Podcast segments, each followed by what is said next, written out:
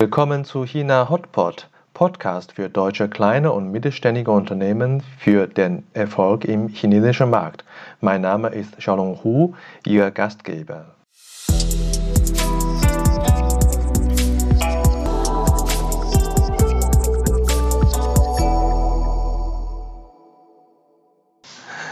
Hallo, willkommen zu China Hotpot. Heute Episode 19. Bei uns zu Gast Professor Dr. Michael Schurawiski, Professor am Beijing Institute of Technology.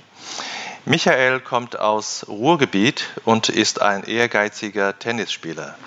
Als Professor für Germanistik hatte er USA, Finnland und China bereist. Er hatte Professorstellen an den Universitäten wie LMU München, Tongji-Universität, Universität Hamburg und Universität Duisburg-Essen. In 2020 er ist nach China zurückgekehrt und ist jetzt Professor am BIT in Beijing. Er gibt uns Einblick in die Forschung an den chinesischen Universitäten und erklärt uns, warum die chinesische Messaging-App WeChat eine virtuelle Sprachinsel für die deutschen Expats und die deutschen KMUs ist. Ja, hallo Michael, guten Morgen, schön, dass du bei uns bist. Ja, Xiaolong, vielen Dank für die Einladung. Ich freue mich, dabei sein zu dürfen. Michael, erklär mal, ich bin jetzt seit einer Woche in, in Deutschland wieder. Wie ist aktuell die Corona-Situation in Beijing? Na, wir merken nicht so furchtbar viel ähm, davon. Also wenn ich nicht hier englischsprachige Medien aufschlage, dann kriege ich von Corona äh, kaum etwas mit, außer ich fahre mit der U-Bahn, da muss ich eine Maske aufsetzen oder ich gehe in gewisse Gebäude hinein, dann muss ich eine, eine App ähm, abscannen, äh, um mich zu registrieren, damit ich später nachverfolgt werden kann. Aber sonst äh, merke ich eigentlich nicht furchtbar viel, außer dass äh, auf dem Campus, wo ich hier lebe, Außenstehende nicht rein dürfen. Ansonsten ist das Leben ziemlich normal. Ja, ihr habt's gut und ich denke, du bist auch mit deiner Familie ständig im Austausch und weißt, dass wir in Deutschland gerade in zwei Tagen äh, ein größeres Lockdown äh, bekommen. Und äh, ja, insofern gut, dass du in China bist und die quasi Ausgehfreiheit hast. Heute wollen wir eigentlich über deine China-Erfahrung sprechen. Und ähm, die erste Frage meinerseits ist, wie kommst du damals äh, als Germanist äh, Professor in China zu arbeiten? Wie kommt die Chance eigentlich? Mhm.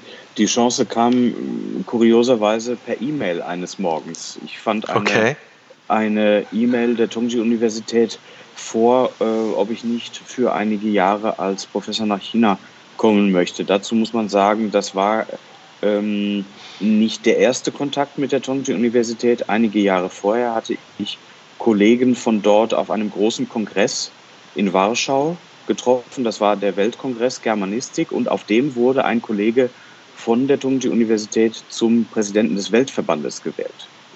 Und ähm, es sollte sich herausstellen, dass äh, ich später dann diese Konferenz ähm, die der Weltverbandspräsident am Ende seiner Amtszeit auszurichten hat, damals dann 2015 in Shanghai federführend mitgestalten durfte. Also das war eine interessante Verbindung. Das heißt, ihr habt da zusammengearbeitet und äh, hat gut geklappt. Und äh, da so kommt die, äh, oder so kam die Einladung. Und äh, wie hast du damals diese Überraschung äh, oder diese Einladung äh, deiner Frau erzählt? Ihr seid ja als Familie nach äh, Shanghai gereist, oder? Richtig. Ähm, ja, meine Frau hatte, wenn ich mich recht erinnere, gerade die Kinder in den Kindergarten bzw. zur Schule gebracht. Oder war das vielleicht ein Kind Kindergarten und ein Kind Schule? Die waren noch sehr klein damals. Und ich habe hab das zum Frühstück gelesen und, und ihr dann Bescheid gesagt, als sie nach Hause kamen. Sie konnte also das nicht so ganz äh, fassen, war sehr überrascht und sie war auch erstmal ziemlich skeptisch am Anfang. Ja, das äh, kann ich mich vorstellen. Und am Ende hast du ja sie äh, erfolgreich überzeugt. Und ihr seid nach äh, Shanghai gegangen. Was für äh, Erwartungen habt ihr damals als Familie?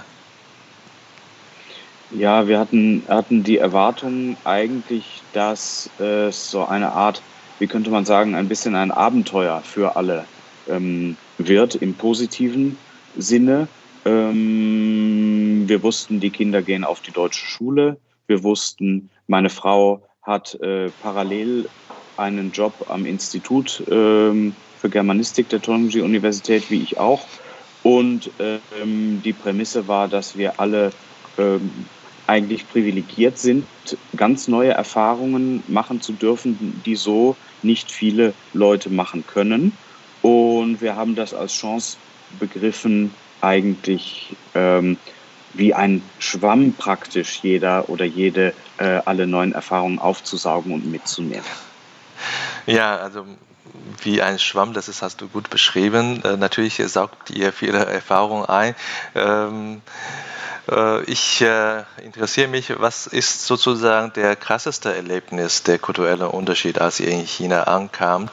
Weil dazu muss ich sagen, äh, du bist ja zwar in China gewesen, aber bist äh, keine äh, Sinologie-Forscher und hast du nicht jahrzehntelang über China schon informiert. Deswegen frage ich einfach mal so, habt ihr da ein, ein, ein sehr krasses Erlebnis gehabt als Familie? Naja, als Familie ähm, in dem Sinne zusammen gibt es da kein einzelnes Schlüsselerlebnis. Ich würde aber sagen, prinzipiell mit Ankunft war alles anders. Äh, und ich meine wirklich alles. Selbst das über die Straße gehen, ähm, die Distanz zu den Leuten ist eine andere, viel niedrigere als in Europa. Dann fahren sehr viele Elektrofahrzeuge, also so kleine Motorroller herum. Man muss ständig im Prinzip 360 Grad um sich schauen, damit man nicht überfahren wird. Und man musste irgendwie ähm, ja von Anfang an neu laufen lernen, so könnte man äh, das irgendwie auf den Punkt bringen. Ähm, also im Prinzip war alles neu. Sehr schön. Und du bist ja, äh, jetzt habe ich äh, bei der Anmoderation äh, schon gesagt, du bist nach China jetzt zurückgekehrt, nach Beijing. Das heißt, insgesamt deine China-Zeit war für dich positiv, aber was hat dich wirklich oder ähm, positiv beeindruckt und was gefällt dir in China, sodass du jetzt wieder nach China gekommen bist?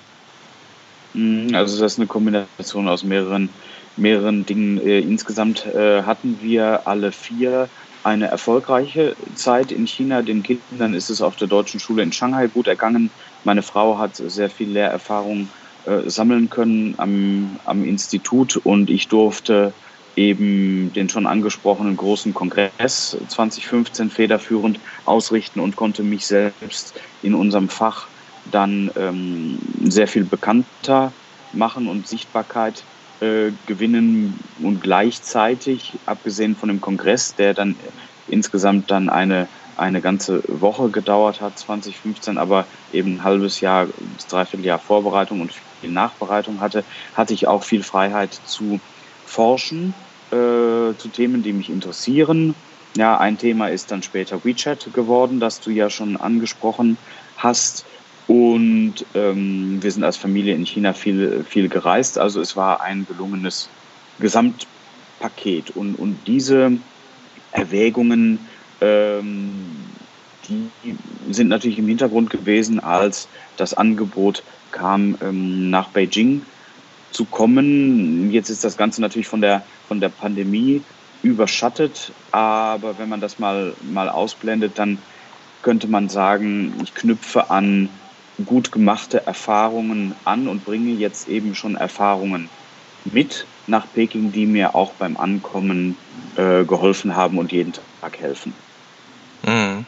Was ist aktuell äh, deine Aufgabe als Professor an der BIT? Ähm, ich frage deswegen, weil äh, es gibt natürlich äh, auch chinesische Professoren. Äh, vielleicht kannst du da ein bisschen erläutern, was äh, ist deine Aufgabe, was äh, was Unterschied zu chinesischen Professoren ist?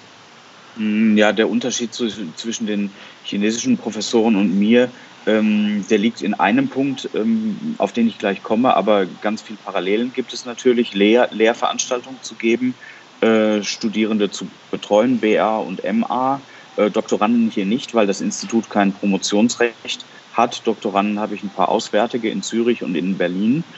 Und ähm, der große Unterschied, weswegen ich sozusagen auch nach Peking geholt wurde, ist, ähm, und das wird für uns ja heute auch noch ein Thema äh, sein, ganz explizit äh, zu äh, stärken ähm, den Rang des Instituts, was die Publikationen, also die international sichtbaren ähm, referierten Zeitschriftenpublikationen angeht. Ja, da habe ich so einiges vorzuweisen aus den vergangenen Jahren und das äh, soll ich hier erfolgreich weiterführen. Das gibt Punkte im Ranking für das Institut und für die Uni und so haben wir dann eine Win-Win-Situation, wenn man so will. Das heißt, äh, die Universität zielt darauf, dass man mehr Publikationen hat äh, weltweit und holt dann von externen Experten, die ihre eigenen Leute in dem Bereich ausbilden oder auch helfen kann. Ne? Das ist so richtig. Ja, genau. Also wir machen im Prinzip, wenn ich wir sage, meine ich damit ausländische Kolleginnen und Kollegen, die nach China kommen. Wir machen im Prinzip weiter das, was wir vorher schon erfolgreich gemacht haben, nur publizieren wir im Namen der jeweiligen Universität, die uns dann äh, anstellt oder angestellt hat. Und das ist das Kriterium dafür, dass dann diese Publikationen praktisch auf das Konto der chinesischen Universität gehen und ah, dann okay. in den einschlägigen Rankings Punkte erbringen. Ah, verstehe, verstehe. Also seit Jahren ist äh, äh, China oder die chinesische Regierung äh, sowie die Universitäten sehr interessiert, äh, das Innovationsmanagement im Lande zu stärken. Und dazu gehört natürlich auch die Publikation oder Anzahl der Publikationen. Und äh, wahrscheinlich äh, das, was du erzählt hast, ist eine Facette von der ganzen äh, Strategie wahrscheinlich. Ne? Genau, das ist im Prinzip ein kleines Stück vom Kuchen, wenn man das jetzt mit so einer Kuchenmetapher vielleicht sagen kann. Ähm, ein besonders kleines Stück äh, vom, vom Gesamtbild äh, an den Unis äh, ist eben die Germanistik, aber das gilt, das, was ich gesagt habe, eben auch für alle anderen Fachbereiche, in die man sich äh, gerne als chinesische Universität dann, dann auch Expertise von außen hineinholt. Und tatsächlich ist dieser quantitative Faktor von Publikationen ganz wichtig den Chinesen, weil darauf viele Rankings beruhen, eben auf einer quantitativen äh, Auswertung und, und auf äh, Listen von äh, Zeitschriften, Journalen, äh, die als besonders prestigereich eingestuft werden und dann entsprechend mehr Punkte geben. Also das heißt, man soll nicht ganz irgendwo publizieren, sondern in entsprechend prestigereichen Zeitschriften. Mhm. Was sind da eigentlich deine äh, Forschungsthemen? Ja, meine Forschungsthemen sind im Prinzip zwei, zwei große Säulen. Die eine, worüber ich auch dann den Kontakt zur Tongji äh, bekommen habe, das ja auch eine technische Universität oder die ja auch eine technische Universität ist, wie das BIT auch, ist über Fach- und Wissenschaftssprachen. Ja, das ist mein, mein erster äh, Schwerpunkt, ähm, wo ich vor ja, knapp 15 Jahren angefangen habe, mich tiefer einzuarbeiten. Da geht es mir vor allem um die Sprache in den, in den Geisteswissenschaften und da habe ich verschiedene strukturelle Beobachtungen gemacht zum, zum Aufbau ähm, und Struktur von wissenschaftlichen Texten. Und der zweite Strang ist ähm, im Prinzip Medienlinguistik, angefangen mit Analysen von ganz klassischen Medien, Print, äh, Printmedien, aber dann immer mehr hin zum Online. Bereich und ganz oft ist in beiden, was also beide Bereiche vereint, so eine vergleichende, kontrastive äh, Dimension auch mit, äh, mit drin. Das heißt, ich vergleiche da ähm, verschiedene Sprachen und verschiedene Kulturen auch.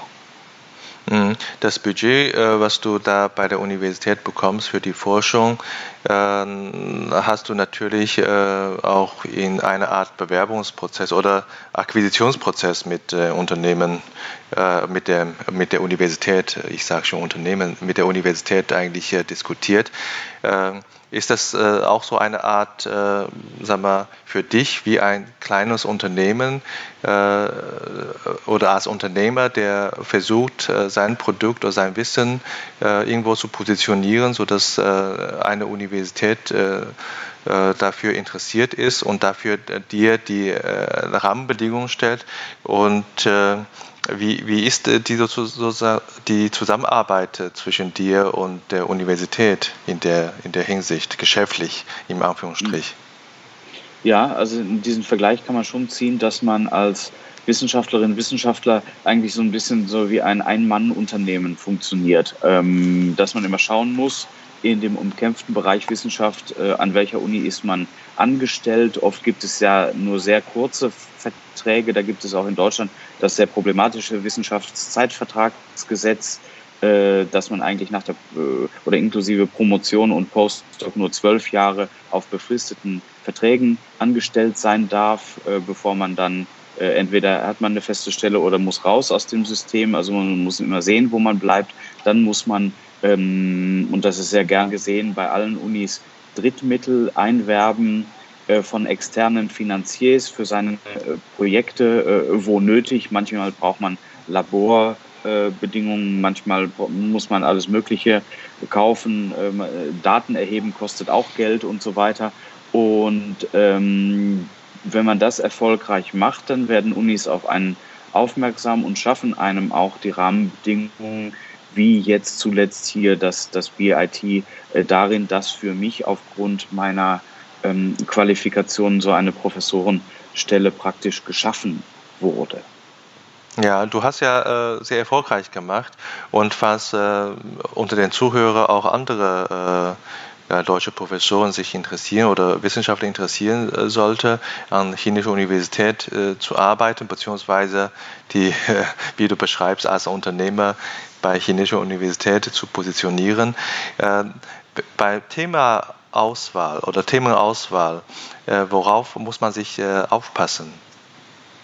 Ja, also aufgepasst in dem Sinne habe ich da ähm, eigentlich nicht, sondern bin bin frei in meiner Themenauswahl. Es gilt natürlich zu schauen, ähm, wer China auch nur ein bisschen kennt, weiß, dass natürlich äh, politische ähm, Stellungnahmen nicht funktionieren. Das heißt nicht, dass man nicht über Politik forschen kann. Also natürlich wird auch über Politik äh, geforscht, innere und äußere äh, Politik und politische Beziehungen. Das geht natürlich. Aber das Einzige, wo man sicherlich im Land ähm, aufpassen muss, und, und da halte ich mich auch sehr, ähm, sehr zurück natürlich, äh, man kann keine politischen Stellungnahmen zur Lage in China äh, geben. Das, das möchte ich als Ausländer sowieso auch, ähm, auch nicht. Ähm, was ich aber mache, ist natürlich äh, mit meinen Studierenden über die politische und gesellschaftliche äh, Situation in Deutschland zu sprechen, weil ich auch wichtig finde, dass äh, die Studierenden, die ja dann oft später Lehrkräfte werden, aber die ich dann auch teilweise auf ihre Zeit in Deutschland im Austauschstudium vorbereite, dass die schon wissen, was da, äh, was da passiert. Aber ich mache ja, keine ja. Vergleiche an der Stelle zu China. In der Forschung mache ich sehr wohl Vergleiche zwischen den verschiedenen Sprachen und Kulturen, aber an der Stelle fokussiere ich mich dann auf, äh, auf Deutschland. Okay, also du hast gesagt, welche Themen man nicht äh, ansprechen soll oder äh, besser nicht ansprechen soll. Äh, welche Themen äh, sind äh, sehr gerne gesehen? Hm, na, also ähm, da gibt es natürlich Studierende, die mit der Erwartung kommen, dass so ein bisschen die, die Klischees äh, bedient werden, was man, was man von Deutschland wissen will, so ein bisschen wie ein, wie ein Reiseführer über die größeren äh, Städte, Berlin, München, Hamburg, äh, so ein bisschen landeskundlich, dann auch ein bisschen über das, über das Essen. Ähm, was die Studierenden, glaube ich, aber auch wissen, die sind auch sehr aktive äh, Online-Konsumenten und, und Einkäufer. Äh, da wird sehr natürlich, äh, werden die Produkte von, von deutschen Firmen sehr geschätzt, ob das jetzt verschiedene Koffer sind oder oder äh, Messer oder Elektrorasierer oder was auch immer man schätzt, äh, Qualität made in Germany, das ist, das ist sehr äh, bekannt. Und wenn man darüber sich so ein bisschen näher äh, informieren kann, ähm, wenn man jetzt in die deutsche Sprache äh, mehr einsteigt, dann ist das sicherlich auch, auch eine, eine Sache. Aber sozusagen Deutschland als Reise, Reiseziel ähm, einerseits, aber auch vielleicht Reiseziel im übertragenen Sinne, dass man, dass man schaut, wie kann ich als äh, Studierender mir womöglich eine Zukunft mit der deutschen Sprache und mit deutschen Firmen, die in China agieren oder dann Leute nach Deutschland entsenden, äh, vorstellen. Also da sind auch ganz konkrete äh, existenzielle und berufliche Planungen, die dann mhm. sich allmählich herausbilden. Ja, also deswegen denke ich, dass deine äh, äh, ausgewählte äh, Themen, äh, Medienlinguistik, das ist äh, äh, gefällt nicht nur den Studenten, gefällt auch der Universität und auch die, das zweite Thema, was du ausgewählt hast, technische Germanistik oder die technische Sprache. Und das ist natürlich auch sehr interessant für China insgesamt, weil das Thema Technologie äh, tangiert wird. Und Deutschland ist nun mal ein Technologieland. Und äh, also von meiner Seite aus Respekt. Ich denke, das äh, als Kombination, äh, denke, das äh, äh, hilft dir auch deine Positionierung bei BIT zu bekommen. Das, das finde ich sehr erfolgreich gewählte Strategie. Ja, danke sehr. Also da, da, da lässt sich jetzt wenig hinzufügen. Ich glaube, ich bin tatsächlich für eine, eine technische äh, Uni gerade mit diesem Zugriff kontrastiv Deutsch-Chinesisch da auch relativ äh, einschlägig. Ja, und äh, bei der äh, Medienlinguistik möchte ich noch ein bisschen äh, vertiefen. Äh, du hast ja auch ein ähm, Buch veröffentlicht und darf ich mal fragen, wie du damals zu, dieser, zu diesem Projekt gekommen bist? Mhm. Genau, also äh, es geht um die Messaging-App äh, WeChat, die in, in China allgegenwärtig ist, die in Deutschland zuletzt in den Medien war, in einem anderen äh, Kontext als US-Präsident Trump die Apps TikTok und WeChat in den USA verbieten wollte. Wir haben sehr schnell in, ähm, in China gemerkt, als wir 2014 ankommen, hier geht nichts ohne WeChat und das ist noch akzentuierter jetzt äh, in 2020, nachdem ich hier äh, zurückgekehrt bin. Und das ist aber etwas, was ähm, so in dem germanistischen Milieu eigentlich bisher kaum wahrgenommen worden ist. Aber es gibt sehr viele Ähnlichkeiten zu, zu WhatsApp, äh, über das sehr viel geschrieben wird.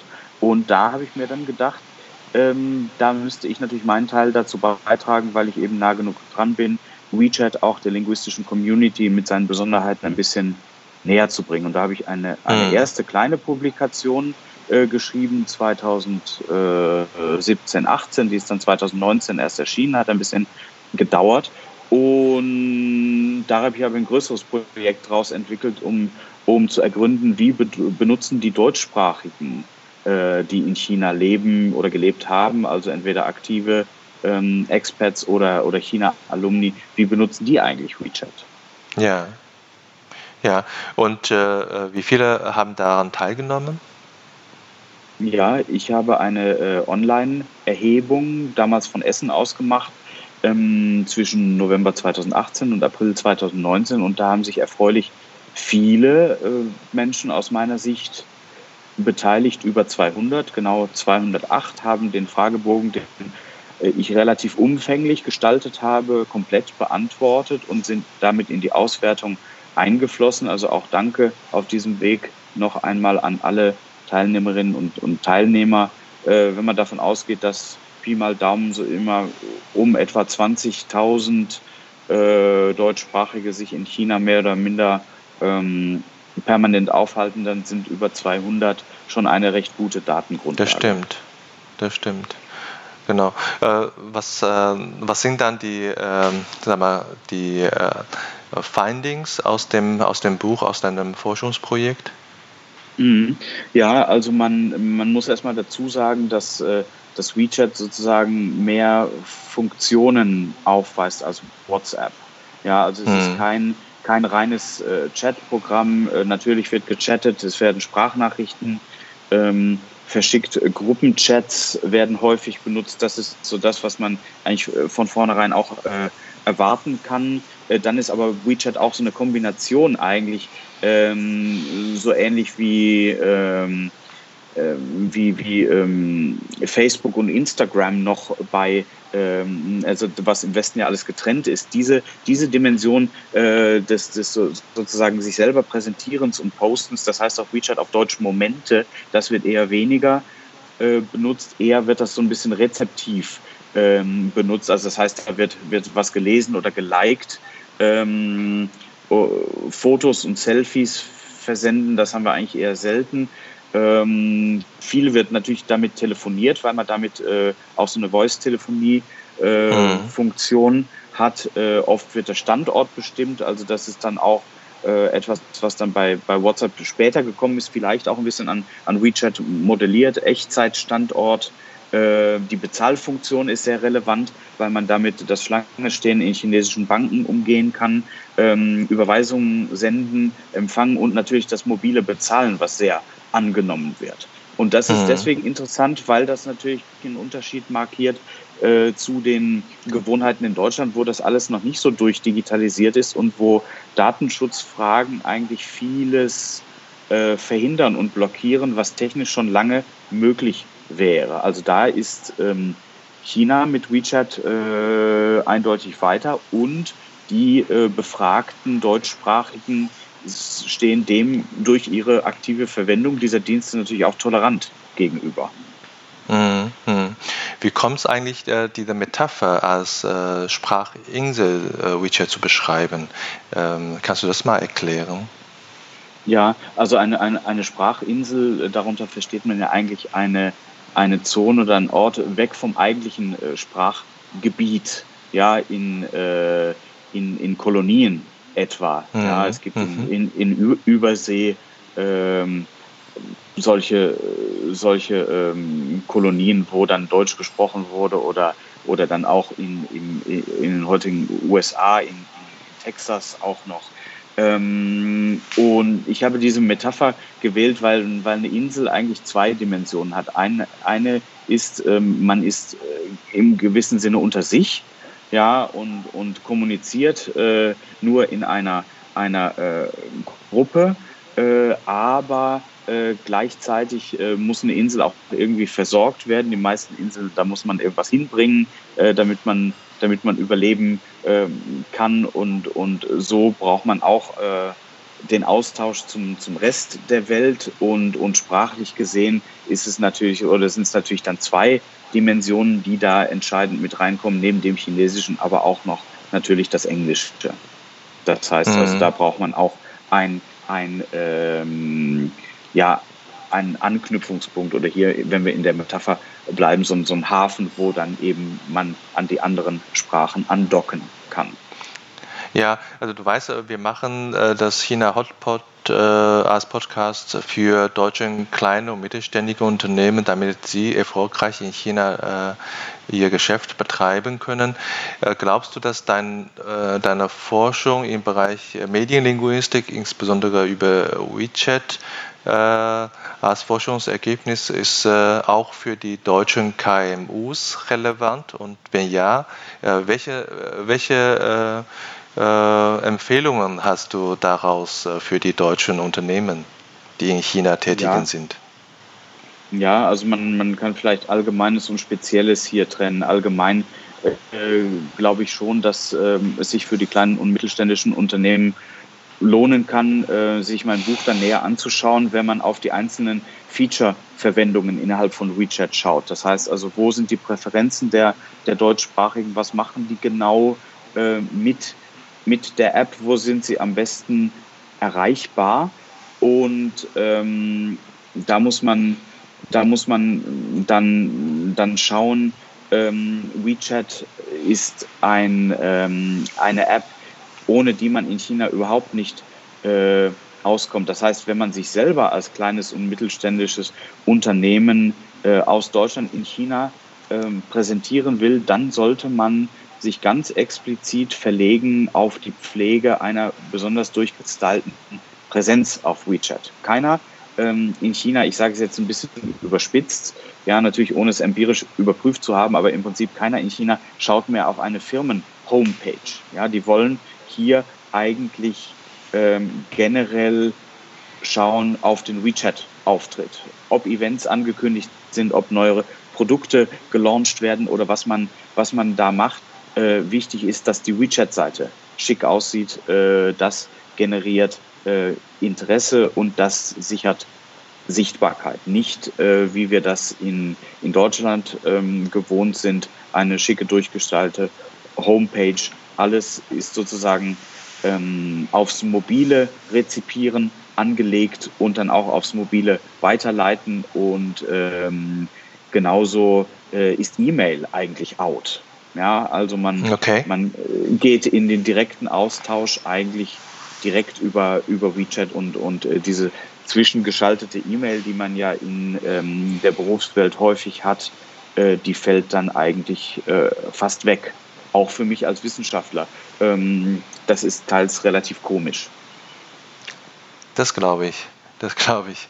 Und äh, wie, äh, wie nutzt man E-Mail? Also, also wie nutzt man dann äh, für, für Korrespondenz? Äh, schreibt man dann relativ lange äh, Anschreiben oder Austausch äh, schreiben in WeChat stattdessen oder wie wird es da genutzt für das geschäftliche Belange?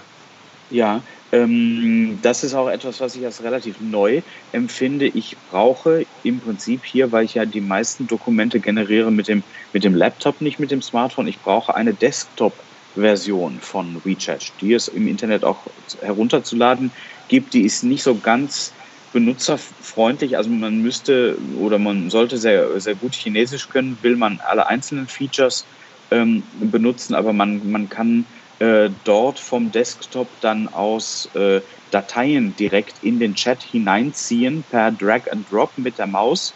Und das ist dann relativ praktisch. Also das heißt, man generiert seine Dokumente wie sonst auch, ähm, verschickt die dann äh, unmittelbar per, ähm, per Desktop WeChat und, und das wird parallel auf dem Handy synchronisiert. Also man muss sich da einmal anmelden, synchronisieren, alle, äh, alle Daten ähm, wie es das bei WhatsApp ja auch gibt, WhatsApp Web für, fürs Desktop. Und ähm, insgesamt ist die Kommunikation dann natürlich schon verknappter, weil wir mehr so eine Art äh, Chat einfach vom Format her haben. Mhm. Das ist weniger, mhm. weniger formell äh, und genügt eigentlich weniger ähm, solchen Höflichkeitsstandards, sondern es ist unmittelbarer. Ja, das ähnelt mhm. mehr einer, einer Face-to-Face- äh, Kommunikation äh, sozusagen die, die unmittelbar und, und, und direkt ist und, und solche Höflichkeits- ähm, zeremoniell Dinge, die man ja manchmal in interkulturellen äh, Führern liest, wie man sich äh, bei Geschäftsessen zu verhalten hat und so weiter. Das, hm. ähm, das ist hier sozusagen das ganz andere Ende des Spektrums. Ja, man erwartet ja auch äh, eine schnelle Reaktion im Geschäftsleben. Richtig. Und äh, deswegen wählt man auch diese, diese kurze Sprache dann. Ne? Genau, schnelle Reaktion und äh, im Prinzip, also was natürlich dann auch ähm, aus europäischer Sicht äh, manchmal gewöhnungsbedürftig ist, äh, ist, dass dann natürlich die Trennung zwischen geschäftlichen Belangen und privaten Belangen äh, so ein bisschen wie aufgehoben ist, mhm. was mhm. durchaus als Problem wahrgenommen werden kann, weil natürlich zu den, ich sage salopp, unmöglichsten Zeiten dann solche Anfragen kommen mhm. äh, und, das, und das Handy äh, blinkt. Das ist vielleicht auch eine, eine Schwierigkeit, die die deutschen Experts manchmal in ihren Kommentaren äh, zu der Umfrage auch gesehen haben, dass man also keine äh, gute Trennlinie mehr ziehen kann äh, zwischen geschäftlichem und privatem und ähm, weil WeChat ja auch diesen Momente-Bereich hat, so, so eine Art wie Facebook, dass man auch sehr aufpassen muss, was man dort postet, weil das natürlich für die Geschäftskontakte dann sichtbar ist. Also muss man sich sehr ähm, genau überlegen, man kann nicht, ähm, wenn man geschäftlich WeChat nutzt, dann das direkt wie komplett privat nutzen in diesem anderen Segment, wo man, wo man eben Dinge über Postings mitteilt. Mhm. Wenn du in die Zukunft denkst, äh, hast du äh, nochmal Pläne in dem Bereich WeChat quasi eine äh, erneute Forschung zu machen, weil ich, ich denke auch äh, WeChat erneut, erneut sich auch sehr schnell mit neuen Funktionen und so weiter. Und hast du da auch vor? Ja, also das muss man, dass man, da muss man auf jeden Fall ein bisschen weiterschauen. Seit ich das Buch veröffentlicht habe, sind tatsächlich einige neue ähm, Funktionen äh, dazu gekommen. Aber was sozusagen der größere Schritt sein soll, soll mittelfristig so eine Art Datenbank sein, wie es das für WhatsApp zum Beispiel auch schon äh, gibt oder für chinesische WeChat-Daten. Ich möchte eine Datenbank äh, mittelfristig aufbauen, wo ähm, deutschsprachige WeChat-Daten, also Chats, gespendet werden können, ähm, um zu untersuchen anhand dieser gespendeten und dann anonymisierten Chats, wie ähm, ändert sich Kommunikation äh, in dem Medium WeChat und, und was ist dort sozusagen Standard eigentlich. Ja, wir können das vermuten, mhm. dass es natürlich so ein bisschen ähnlich sein wird wie bei, bei WhatsApp, ein, eine Tendenz zu einer, einer ähm, verschriftlichten Mündlichkeit, aber äh, ohne das genau zu untersuchen, können wir es eben nicht wissen. Und da möchte ich eigentlich rantreten, auch an die, an die deutschen Schulen in, ähm, in China äh, und natürlich auch an die, an die Firmen, weil äh, Schülerinnen und Schüler sowie Mitarbeiterinnen und Mitarbeiter natürlich WeChat aktiv in Verwendung haben und hoffe da natürlich darauf, dass viel äh, Daten äh, gespendet werden. Machst du da vielleicht äh, Unterschiede oder Subthemen in geschäftliche äh, Nutzung und private Nutzung in der Forschung? Das müsste man da wahrscheinlich äh, sicher machen. Aber diese, ähm, dieses Forum Daten spenden zu können, das ja erst noch entstehen muss, äh, das soll maximal offen sein. Äh, man müsste die Daten aber geeignet annotieren, was das auch für ein, ein Kontext ist, in dem gechattet wird. Und ich kann mir vorstellen, dass aus dem geschäftlichen Bereich wahrscheinlich ähm, die Userinnen und User eher restriktiv mit, mit Chatdaten umgehen, die ähm, geschäftliche Inhalte haben. Also ich vermute eher, dass äh, diejenigen, die im privaten Bereich unterwegs sind, da eher ähm, freigiebiger sein dürften mit ihren, mit ihren Chats. Ja, äh, da bin ich echt, äh, echt gespannt äh, auf dein nächstes WeChat-Forschungsprojekt. Und wir kommen auch langsam zu Ende unserer Sendungszeit. ich habe am Ende noch ein paar persönliche Fragen an, an dich. Äh, zum Beispiel, äh, wir haben die ganze Zeit über WeChat gesprochen. Mich interessieren, wenn du deinen WeChat-Kontakt aufmachen würdest, äh, wie viele chinesische Kontakte sind drin, wie viel sind dann eher die westlichen Kontakte in deiner Kontaktliste? Ja, das habe ich jetzt nicht genau nachgezählt, aber ich habe relativ viele chinesische Kontakte, Kolleginnen und Kollegen sowieso vom Institut hier, aber auch von anderen Germanistiken in China, sodass ich Pi mal Daumen sagen würde, das sind das nahezu 50-50, vielleicht 60, okay. 40 in Richtung der westlichen Kontakte, weil da ist natürlich jetzt dann schwierig einzuschätzen oder, oder zu klassifizieren, wie, wie betrachte ich die Deutschsprachigen, die zum Beispiel schon 20 Jahre in China sind. Äh, sind das Stimmt. eher schon sozusagen virtuelle Chinesinnen und Chinesen oder, oder klassifiziert man die als Deutsche? Also da gibt es so, ein, so eine Art Graubereich ja, mhm. ähm, mhm. oder Überlappungsbereich. Und das hält sich aber ungefähr die Waage. Ja, also das bestätigt auch deine Forschung äh, als eine Sprachinsel. Da wirst du mal gut mhm. versorgt. Ja, genau. Ja, und äh, du bist jetzt äh, äh in, in China erf äh, und erfolgreich und glücklich, sage ich mal so, weil du ja gewünscht hast, wieder zurückzukommen. Was vermisst du noch aus Deutschland? Na, also äh, zwischendurch sicherlich das, äh, das Essen einerseits, aber, aber momentan primär natürlich meine Familie, ähm, wo ich mir dann immer ein bisschen Sorgen mache mit der, mit der Pandemie. Wie ergeht's denen? Gerade da, mein Sohn steckt äh, in der Abiturvorbereitung, deswegen war klar, dass jetzt die Familie erstmal noch nicht mitkommen äh, konnte oder kann.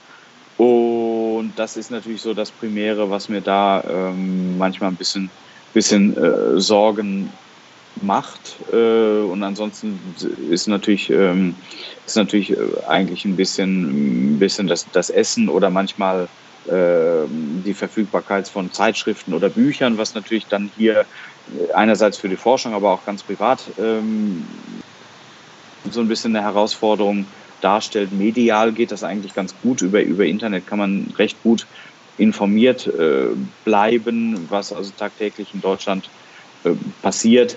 Ganz viel vermisse ich äh, da nicht, aber punktuell immer mal wieder was gewisse Süßigkeiten oder, oder ähm, sonstige Dinge. Aber man muss da, dazu sagen, dass natürlich auch Peking ein, ein Ort in China ist, wo man ähm, gerade auch mit, mit, mit Tipps von anderen Deutschsprachigen dann hier sehr gut eigentlich äh, solche Sachen auch finden kann. Ja, also das, das ist nicht so, äh, als dass man jetzt monatelang auf auf irgendwelche äh, Schokoladen oder äh, Gummibärchen oder sowas äh, verzichten müsste, die gibt es hier schon. Ja, also ähm, da muss man natürlich ein bisschen anderen Preis für zahlen als ähm, in Deutschland, aber, aber insgesamt werden auch solche äh, Bedürfnisse hier eigentlich ganz gut äh, befriedigt. Ja, und äh, bald ist ja Weihnachten. Wie äh, konkret gefragt, was hast du am Heiligabend jetzt vor? Mhm.